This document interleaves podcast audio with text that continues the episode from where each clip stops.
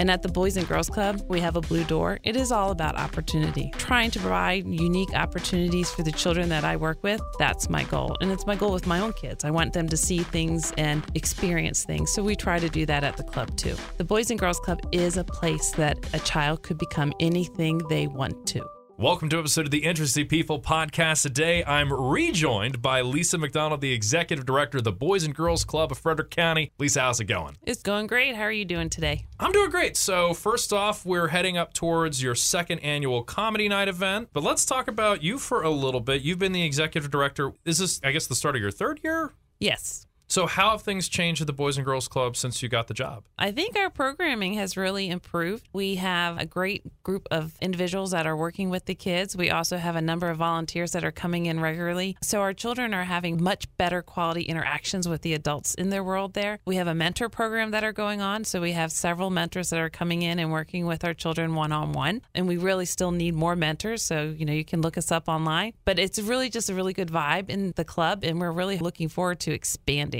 Lincoln, as we had talked about a couple years ago, the drywall is up. We're in the process of knocking out the wall for our door because we'll have our own entrance. So we will be moving our summer program to Lincoln this year. So we'll be increasing our capacity, almost doubling for the summer. Going to try to go to 100 children as opposed to 60. The original building that you're using right now, that's going to be used for the high schoolers. Correct. So then the Burke Street location, and we'll plan to renovate it and make it a great drop in location for teens because there's really no place for the teens to be. They can come there anytime after school until the evening. They can get homework help. We'll have youth development professionals working with them as well present there so they can help with tutoring. And then we have all the different outcome based programs that we run with our youth. And so there'll be Youth of the Year, which is also something actually new I should mention coming up in April. The Youth of the Year is a leadership development suite for all of our teens to go through. And what happens organically is the leaders of our club surface and they present to a group of people and we select our youth of the year for the local club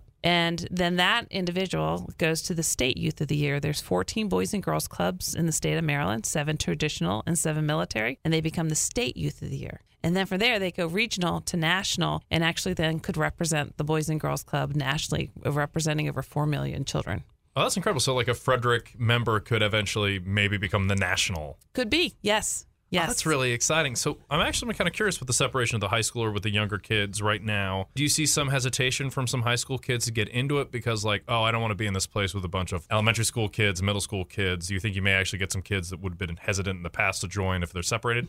Yes, yeah, we do hear that. Even right now with our team program that's in the evening after the young ones leave, their Xbox is separated from the young kids so that they don't mess it up, as the older kids like to say. Even like the pool sticks for the teens, because we have pool tables, we keep them separate from the younger kids. And also, some of the games, you know, we do play only e games, but still, we try to keep those games separate from the little kids. But we have heard from the teens that they're looking forward to having their own space. They're looking forward to decorating it. We'll be working with an interior designer, so we'll make it much more cozier. We're going to look at bringing a gym into the facility itself so they can work out. Right now, we have partnered with Planet Fitness, and our teens go once a week over to Planet Fitness to work out. And Planet Fitness is a national partner with Boys and Girls Club, so we hope to have a little gym also there at Burke Street. And then the upstairs, which is a big open room, you can imagine it with couches and different things that they can hang out and tables just a safe place to be with purpose. So, is the teen club for high school age kids or is it also some middle? It's right at the tail end of middle school, so 12, 13 on up. So, we want to make it kind of that exclusive club where you want to be when you're in middle school, you're looking up to it. Right now, we're in Ballenger Creek Middle School, so we do have a feeder into the teen program, but also for the neighborhood. Earlier, you mentioned mentoring. I want to kind of double back to that. Sure. Is that more like a like you're learning from them as a person, or is it like trade mentorship? What's the nature of the mentors? The mentors work with children depending on their needs. We work with the family and the child, and we identify different objectives. So if the child needs help with homework or might have some challenges in terms of behavior, the mentor will come and work with that child and just talk through things with them. We actually have a mentoring training that all our mentors go through, and then we pick certain objectives for that child, and each child's going to be different. So sometimes a child just needs a little extra guidance with a caring adult, and that's what this does. It does not happen outside the club, it happens only in the club, and so that the mentor is never alone with the child per se. That's a good thing to know. It's a safety feature for everyone involved. But we're also part of FCPS mentor program. So our mentors can actually go visit that child at the school as well. They can go and have lunch with them and things like that. So again, encouraging academics, encouraging behavior and encouraging just their development. We have one mentor, for example, he comes in and works with a young man and they play Uno together and they're talking during that time. So it's a very fun, simple experience. If you're thinking about being a mentor, it's not that you have to have a psychology degree or anything like that. You can come play Uno and just talk about what's going on in their lives and encourage them to make good choices. When we were talking last year, you had mentioned you guys have a walking club. Well, it's kind of cold right now. So. yeah, we do. We bring the walking club. We change our programs every 10 weeks. So, depending on the seasons, we'll have a walking club when it's warmer. Right now, we always run STEM programs. We have Healthy Habits, which does fall into that physical activity, the walking club, and our bike club. We can talk about that in a minute. And then you know, just character development too. That's awesome. And you guys were focusing on nutrition as well. As, do you guys provide food? We feed the members a warm meal uh, provided through Frederick County Public Schools every afternoon. Yesterday was Nacho Day, in which they love Nacho Day. There's a lot of buzz around that. And then some kids will bring their own snacks because they prefer it. But the majority of our kids eat from Frederick County schools. You brought up the bicycling club, and I, I just got to ask. So, the Boys and Girls Club, Tour de Frederick, always an awesome thing. So, we have some new riders for this year? We have a bike club, which is made up of members. And actually, we're going to start recruiting for a new bike club coach because we have an open position for that. Our wonderful employee that did that for a number of years has retired. She may come back as a volunteer, but we definitely need someone that will be willing to ride with the kids. And then from there, we're going to recruit. Our middle school kids normally are who do the rides because they ride the 30 mile they ride twice a week during school, after school, and then we ride twice a week in the summertime. And if they don't have bikes, we can provide them. We have a number of bikes that have been donated to us. So we have bikes for the members to ride. And so anyone that's listening, if your child wants to ride, they can come be a member and they learn about bike safety, street safety. As you might recall, your ABCs. the ABCs. Air brake chains. Air brake chains. Yeah. I, I, check them all the time right. now. but yeah, they learn a lot about safety. And I think what's really important in the endurance events is they learn to persevere and they learn to persevere together. Because when i rode with them last year we had a couple members that were struggling because it was humid and they were cheering each other on. They were encouraging each other on or somebody had to stop and walk and someone walked with them. So there's a lot of support and camaraderie and it's important for all of us to learn endurance. Life is not to sprint it's a long distance run, and you and I met because we ran together. yeah. So we know that it's an endurance. So it's really neat to see how proud they are too at the end. They're very excited. I got to ask you as well, just a little sidebar here. You going to do the Frederick Half Marathon again? I am. Yep, I'm scheduled to run. I'm probably going to do the nut job. Are oh, you same, doing the nut job? Here. I loved it. Doing the nut job last year was so much fun. I should say, on a side note, the first time I did the nut job was when I was a board member for the Boys and Girls Club. We actually had a running team. I would come in and run with the running team, and I ran with them the 5K the night before for the first time. And it was the best moment of running with these two young ladies. And you know the Monocacy Hill and how bad it is. And they walked up it. But when we came in that gate and their moms were there, they just booked in and they were so excited. So it was a really great event. So it'd be running or biking to get the children involved and teach them that endurance lesson. It's really important. There's something about that finish line feeling that I've been trying to explain to people, but I don't think anyone can ever really understand the emotional high of yes of finishing one of those long even a 5k you still get the rush when you're heading towards yes. the finish line yes. it's oh I have the mentality that the kids should be dirty and be outside. So I really encourage, even in the winter, with getting dark early, we take the kids outside as soon as they get there so they can run around and get their energy out. So that's kind of more of my philosophy as a parent, too. So I really encourage that. My background is in science. And so I'm very excited with Lincoln. We are going to have a STEM lab. And I'm really looking forward to bringing that STEM component to our children and the opportunities that the science and technology, engineering, math has for them. I have a strong belief that science anybody can do. It's just how it's presented. And it's an important part of your life because it impacts your health. It impacts how you cook. That's science too. And my staff will tell you I get a STEM glow when I talk about it. Because well, I don't know if you know, I worked in research for 22 years. That's why there's a real importance to science. See, I actually would like to pick at that a little. What, what did you research? I worked in genomics, pioneered the, the field of genomics, and worked with Dr. Craig Venter. And actually, just this past month, they've been celebrating the human genome sequencing. I was part of that in the sense that he did that as for-profit company, and I worked at his nonprofit company. I did the first genome ever sequenced. I worked on different bacterial genomes like Lyme's disease, syphilis. My early days, I worked on smallpox. So we did a lot of different research trying to figure out the ACTs and Gs and what those genes mean. And really, it was an interesting thing I saw on the my old organization's website is today everyone's doing ancestry and 23andme. That wouldn't be going on if it wasn't for the work that we did as scientists. So at the end of my career, I had moved into this education component, and my goal was to reach as many children as I could to encourage them to go into science. So we worked in Washington, D.C., out to West Virginia, Montgomery County, Howard County, some schools here in Frederick, and then we were bi-coastal because we had a location in San Diego. So I worked in a school right next to the Mexico line and all the way into the mountains in San Diego and inner city San Diego too. So you see a, very diverse pool of children, but they all have the same desire. And that's what's really interesting, regardless of where you are. They want to learn, they want to be recognized, and they want to be encouraged. And so the goal there was to make scientists and give them an opportunity.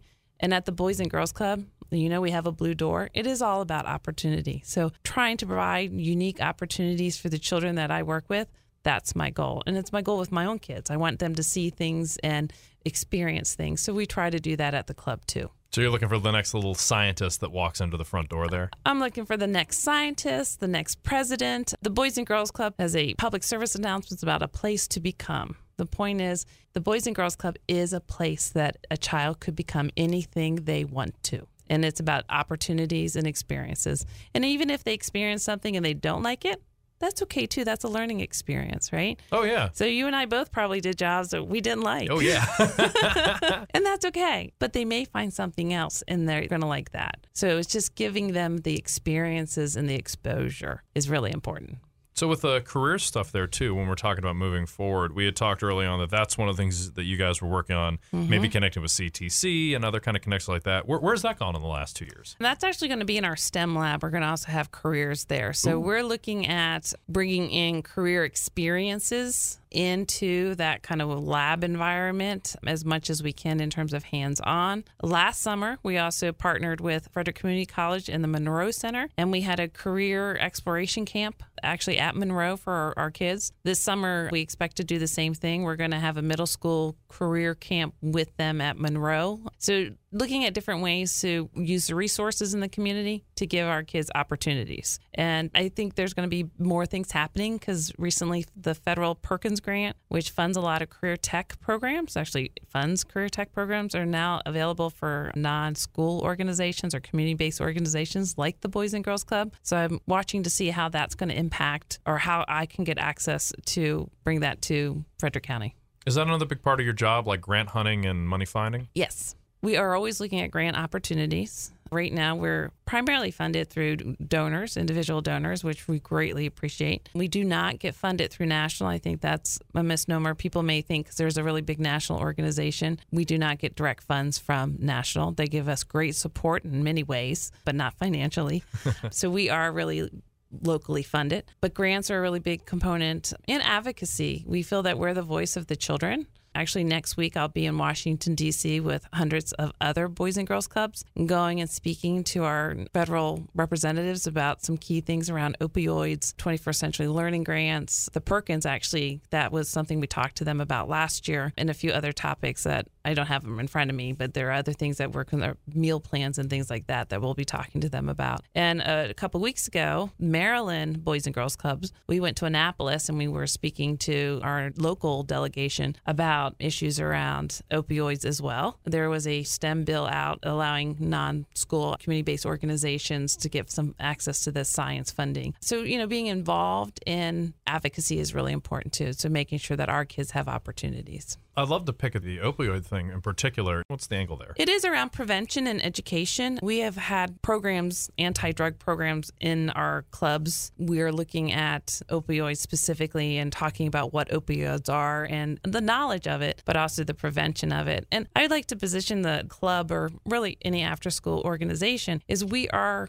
a prevention organization. If the children are involved in a positive organization, a positive space, that's prevention itself because they're not out unsupervised in mischief. So, first, just having children at the Boys and Girls Club is prevention. And then working with them and developing character, talking about drugs, and teaching them resiliency, teaching them how to say no, and having a safe place to go to be away from it is really important.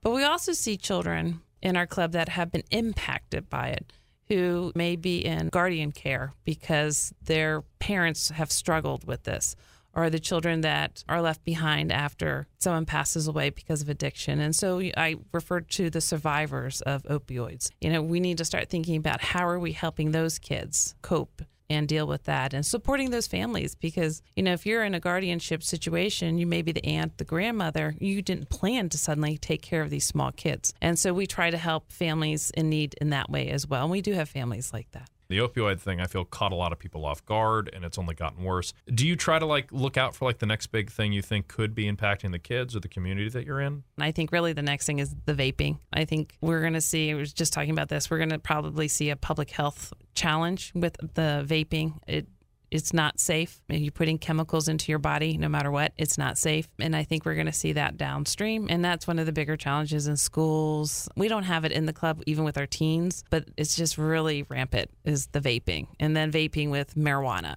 And even with the marijuana problem or challenge right now, where it's becoming legal. So in the children's mind, it's a legal substance, so it should be okay, but yet they don't have the capacity to understand that at a young age, it's bad for your brain yeah. no matter what. It's such a huge challenge. Though I do not want to lose some of the other stuff that you guys do. So we've talked about career, we've talked about fitness, wellness. Are there any other parts of the Boys and Girls Club that have grown or changed or that people may not be aware of? The character development, we have programs around called Passport to Manhood, Smart Girls. So really encouraging like the development of the young men and the young women. We are an inclusive organization as well. So we have an emphasis on bringing everyone in, be their demographics, their sexual preferences, everyone is included. And that's a big part of who we are. Yeah, and I don't think people realize that too. I had not heard that. That's and that's another valuable thing for giving someone an environment to feel safe in too. Right. And that's our number one is safety.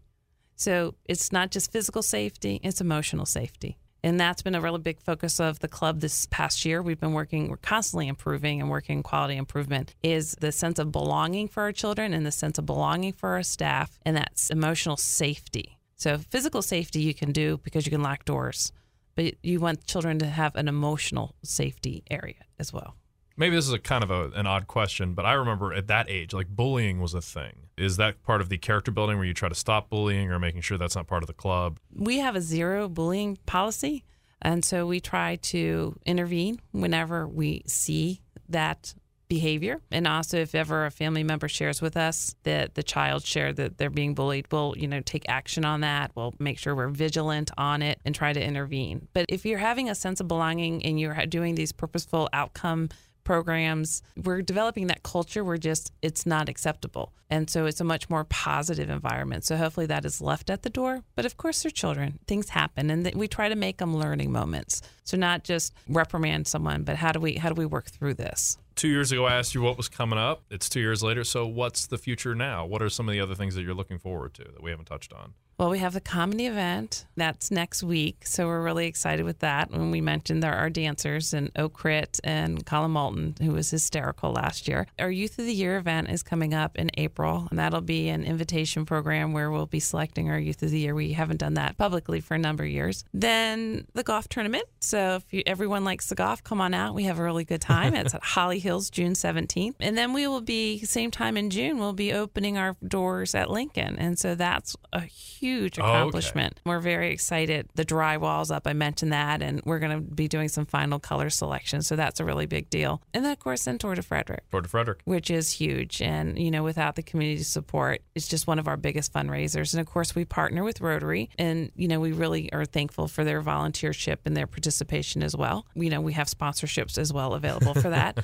or more importantly, join a team. Just like we have the WFRE St. Jude's team, you can also create a team and ride for the Boys and Girls Club Yeah. big things really kind of still looking and working with other community groups to expand the Boys and Girls Club. My vision is that every child in Frederick County should have access to a Boys and Girls Club because there's only a few decisions and things like that can take them down the wrong path. So we're looking to expand into Emmitsburg, maybe within the city because we're only on one side of the city, and definitely, you know, some talk about Brunswick as well. So I just feel that we can really just grow into different pockets in the area. And we we've really relied on the United Ways report, the Alice report, mm-hmm. to help guide some of those decisions, looking at where there's need in the community. But it doesn't always correlate to Alice. Like I said, every child could be considered at risk regardless of their zip code. Well, thank you so much for your time. I end every interview now with the exact same question. What has you excited? What are you looking forward to? I can't wait to see the kids dance. But you know, when I go upstairs and the kids are there and I see their faces and they run up and they give me a hug, I live for that every day.